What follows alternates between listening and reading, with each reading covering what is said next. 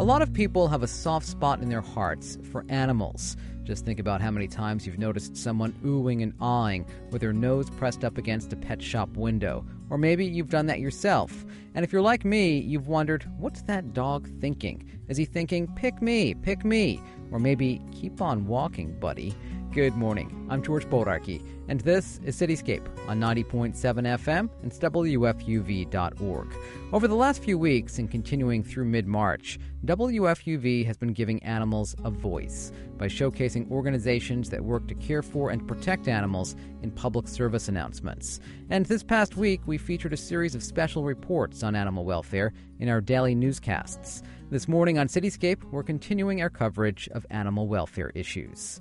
There are tens of thousands of cats estimated to be living on the streets of New York City. A growing movement of people is working to keep that number under control with what they say is the most humane and effective method. Reporter Jacob Anderson has our story. Debbie Romano is hiding behind a car in Astoria, Queens. She has one end of a string in her hand. The other end is attached to a stick, propping up a metal trap on the sidewalk next to someone's bushes. Her prey? Cats.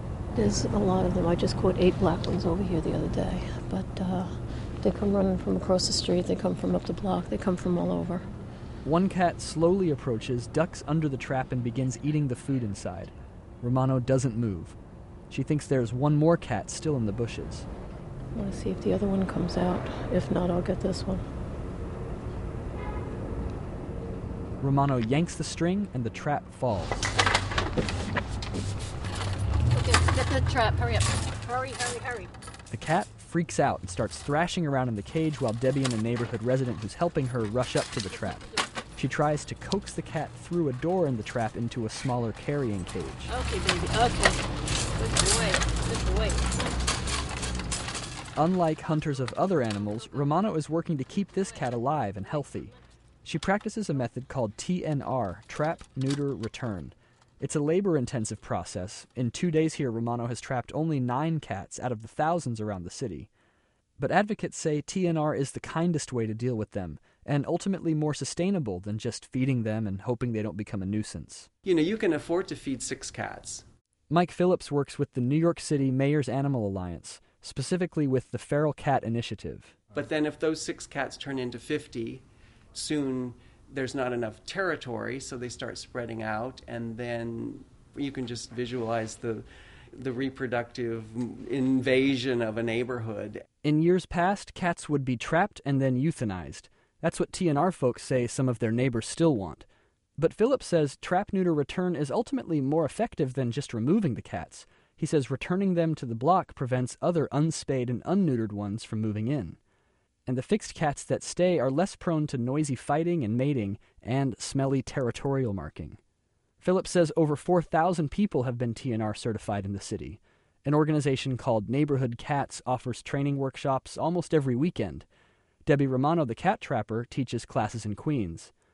Getting certified gives caretakers free access to traps and to $5 spay and neutering services through the ASPCA. New York City recently passed a law designating trap neuter return as its official policy for dealing with feral cats. Jane Hoffman is the president of the Mayor's Animal Alliance.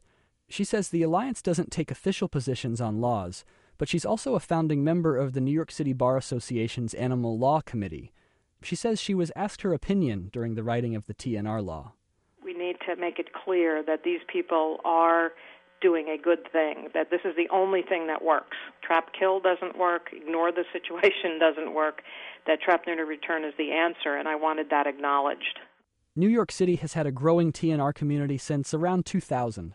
Some of them are worried that the legal mandate will bring rules that ultimately make it harder for them to keep doing what they've done for years on their own. The city's Department of Health is in the process of finalizing its regulations for the TNR law. The Neighborhood Cats website lists around 70 other cities across the United States that have laws supporting TNR, but they say the regulations can sometimes be too onerous. Some require caretakers to trap and sterilize every single cat in a colony, which is said to be quite difficult sometimes. Neighborhood Cat says that kind of thing could discourage people from getting involved in TNR, and they don't want that here. For Cityscape, I'm Jacob Anderson. Every now and then, a story surfaces in the news about teenagers who torture stray cats for kicks. The organization HEART, which stands for Humane Education Advocates Reaching Teachers, works to foster compassion for all living beings, including animals. Mina Alagappan is HEART's executive director. She's with us now in the studio. Mina, thanks so much for coming in. Thank you for having me. What's the mission of your organization? Our mission is to foster compassion and respect for other human beings, animals, and the environment by educating youth and teachers in humane education. Are schools in New York State required to teach kids about animal welfare issues? Interestingly, yes. There's actually a law that's been in effect for over 60 years, Section 809 of the New York State Education Law, that requires that every publicly funded elementary school provide instruction in the humane treatment and protection of animals. Unfortunately, though, this law has largely gone unenforced, and, and many educators and administrators are unaware of it even. There is a strong penalty provision in the statute. New York has one of the strongest humane education laws. The penalty provision basically calls for withdrawal of school funding for noncompliance, but it's never been enforced or tested through litigation, and no one wants to take money away from the schools. But we do try to raise awareness about the law. I was going to ask you, are you a watchdog when it comes to that, to go into schools and see if they're actually abiding by this law? We're not, no, we're not a watchdog. What we try to do is help schools comply, but we do you know, we do engage in some advocacy and we encourage legislation and support legislation that would, um, you know, call for surveying schools for compliance and assisting schools to comply and, you know, doing an audit, that kind of thing. Why is it important to teach kids humane education? for multiple reasons, but you know, I think fundamentally we want children to be able to empathize and you know act compassionately. And there are a lot of um, studies that have documented the link between childhood animal abuse and later interpersonal violence. I mean, serial killers like Ted Bundy, David Berkowitz, uh, Jeffrey Dahmer have all had a history of abusing animals. And this is a, a, very serious issue. The FBI even looks at animal cruelty and assessing the dangerousness of criminals in fact, the state animal anti cruelty laws in over 40 states have been elevated to felony status as a result of this violence link. And what humane education can do is help nip this violent pattern of behavior in the bud um, by really fostering compassion for animals at an early age. What kinds of lessons are you bringing into the classroom? A variety. I should say that humane education has been around for over 100 years but there's a lot of definitional ambivalence around it and you know various organizations have defined it differently. Traditionally, humane societies have focused on responsible companion animal care, but at heart, we take a very comprehensive, holistic view of humane education. So it encompasses human rights issues, animal welfare, environmental ethics, and most importantly, the interconnectedness of these three areas. So our lessons are broad. We cover a range of issues, but fundamentally, it's really all we discuss heavy issues in the classroom, such as uh, climate change, uh, child labor, dog and cat overpopulation, dog fighting, factory farming. I mean, it's a range, but it's always in the context of empowering students to have them recognize that they as individuals can make a difference and help alleviate these problems. How can schools easily incorporate humane education into their curriculum? Actually, remarkably, it, it is very easy to incorporate humane education to standard subjects. We frequently go into classrooms with social studies classes, English language arts, mathematics, science, um, I'll give you an example. Um, when we discuss dog and cat overpopulation, the important issue here is that all these animals, all these dogs and cats that you know don't have homes are being euthanized. Not all of them, but many of them are being euthanized in the city shelters.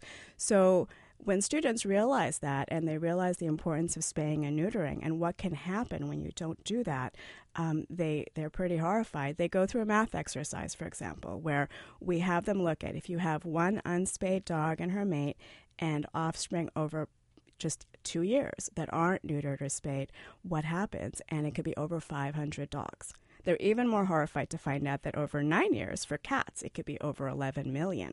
So um, these are all examples of how they can actually engage in some arithmetic exercises when we're going through our content. Do you encourage field trips to animal shelters? Absolutely. Um, we we work a lot with um, Animal Haven in um, downtown Manhattan. They have a great facility there, and there are others as well. We've even taken our students to on a field trip to Woodstock Farm Animal Sanctuary. What would you say is the biggest challenge schools face in infusing humane education into their curricula?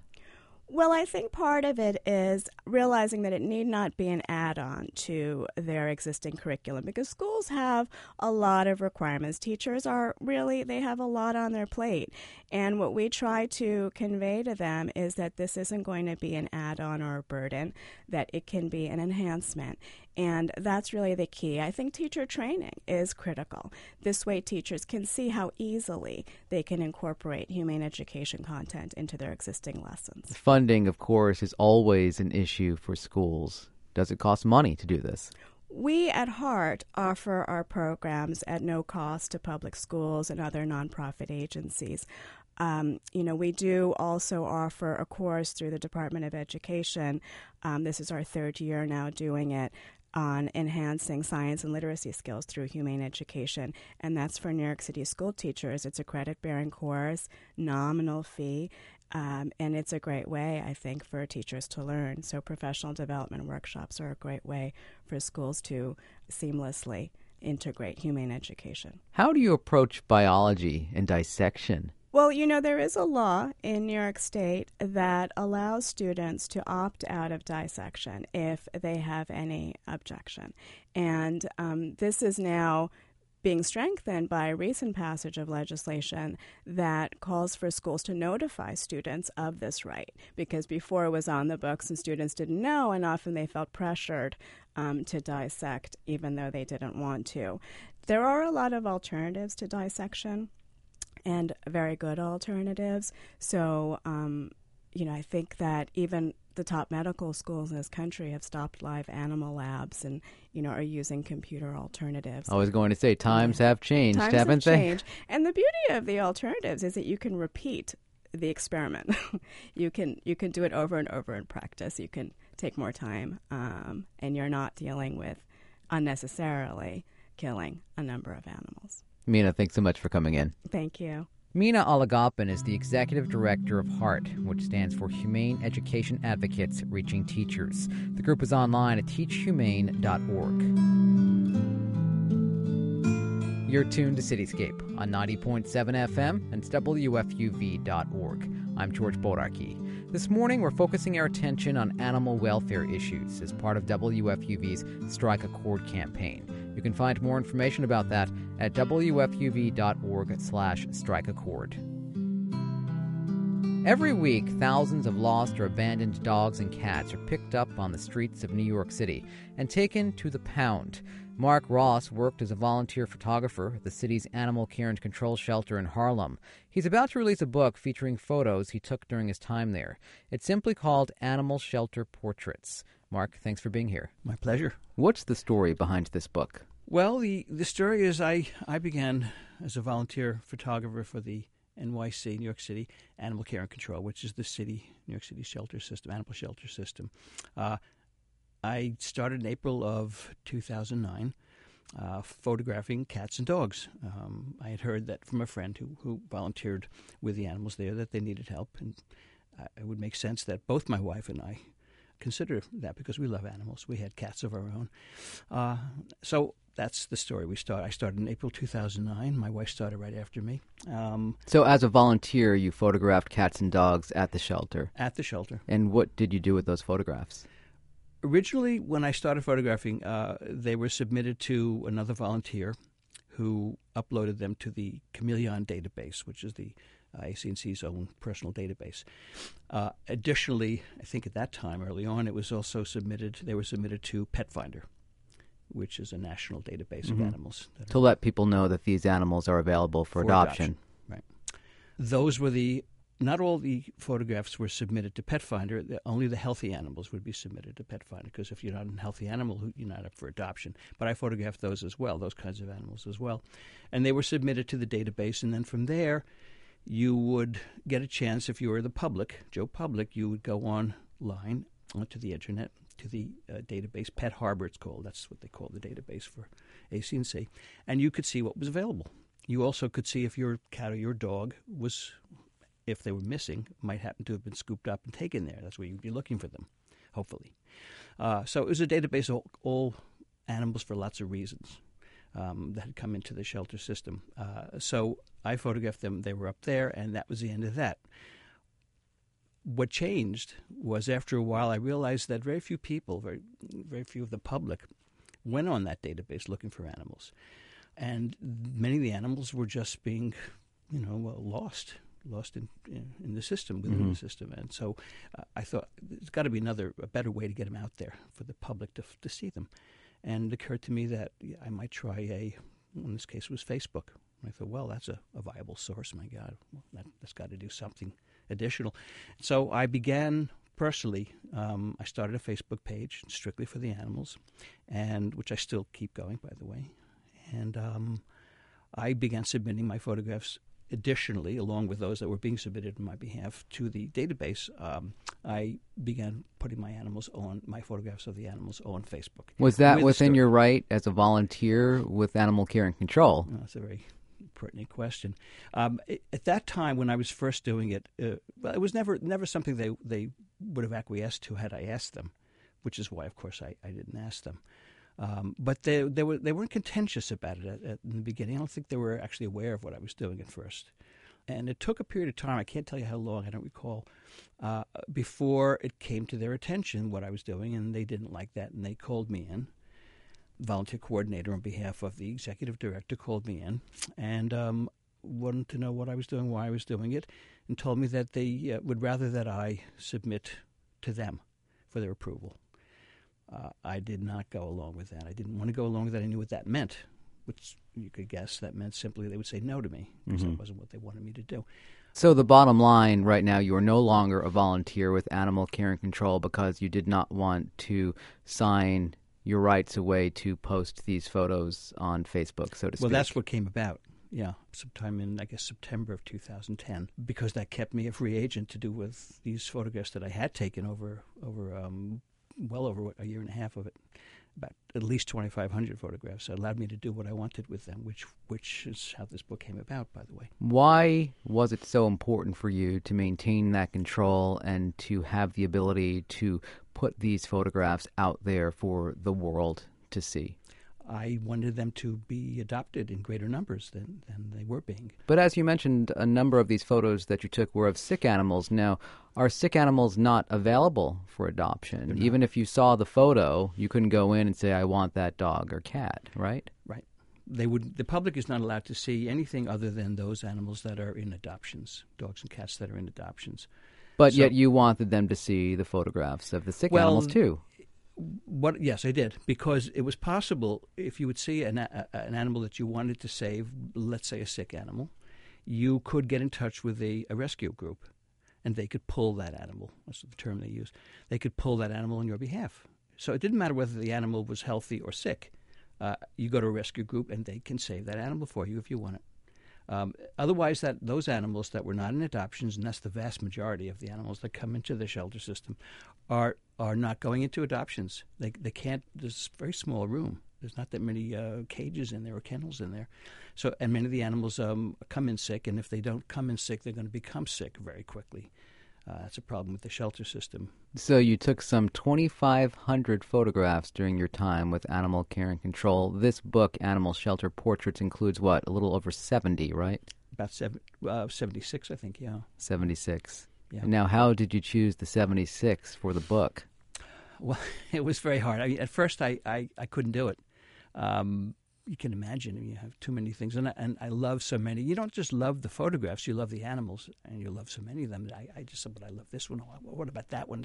Whoop I'm over 300 I'm over 400 so I asked the creative director I don't think that's his appropriate term but I'll call him that the creative director for Mark Batty Publisher who is the publisher of this book if he would make the decisions for me and I would submit to him and he said well okay I'll do that. And he went ahead and did that then he did the layout and submitted a PDF to me from just for me to see. I don't think it was so much for my approval as for me to see what he had done. And and from there, I decided that I wanted certain animals in the book that weren't he hadn't selected, and, and so I said, "Can I can I go ahead and do this?" Because I felt, you know, almost uh, that I had to do this, that I, I had to make the the decisions had to be mine. Uh, so he said, "Well, go ahead and do whatever you want." Sure. So I made the final selections of, of 76. Now, the book isn't out yet. It doesn't come out until March 27th. I looked at some of your photographs, though, online, and I have to say that some of them are, quite frankly, a little hard to look at because the animals are in pretty bad shape. They're pretty sick. Is it possible, Mark, that photos like that could have a negative effect on animal adoption because people may be concerned shelter animals are simply too sick to bring into their homes? I suppose somebody will think that. I mean, if you had all cute photographs or happy photographs, and it's hard to find. I don't think I ever could have photographed, uh, uh, you know, just happy animals in that in that kind of a you know a posture. So uh, you have to photograph them the way they are when you find them and move on. You're doing 30, 35, 40 at a time. You have no choice. You have to photograph them the way you find them. If they're not happy looking, what can you do? That's and if they're sick, you you have to you have to do with what deal with what you've got. So uh, there's going to be somebody. I'm sure there'll be people that will say, "Look, uh, I don't even want to look at a book like that. I've been told that. I've seen it written. Comments have been made on Facebook many times about people, you know, people saying that. Uh, I think it's important to show the animals as they are. And if you can't stomach it, don't look at the book. Then don't buy it. But isn't it your hope, though, to drum up more support for adoption? Yes.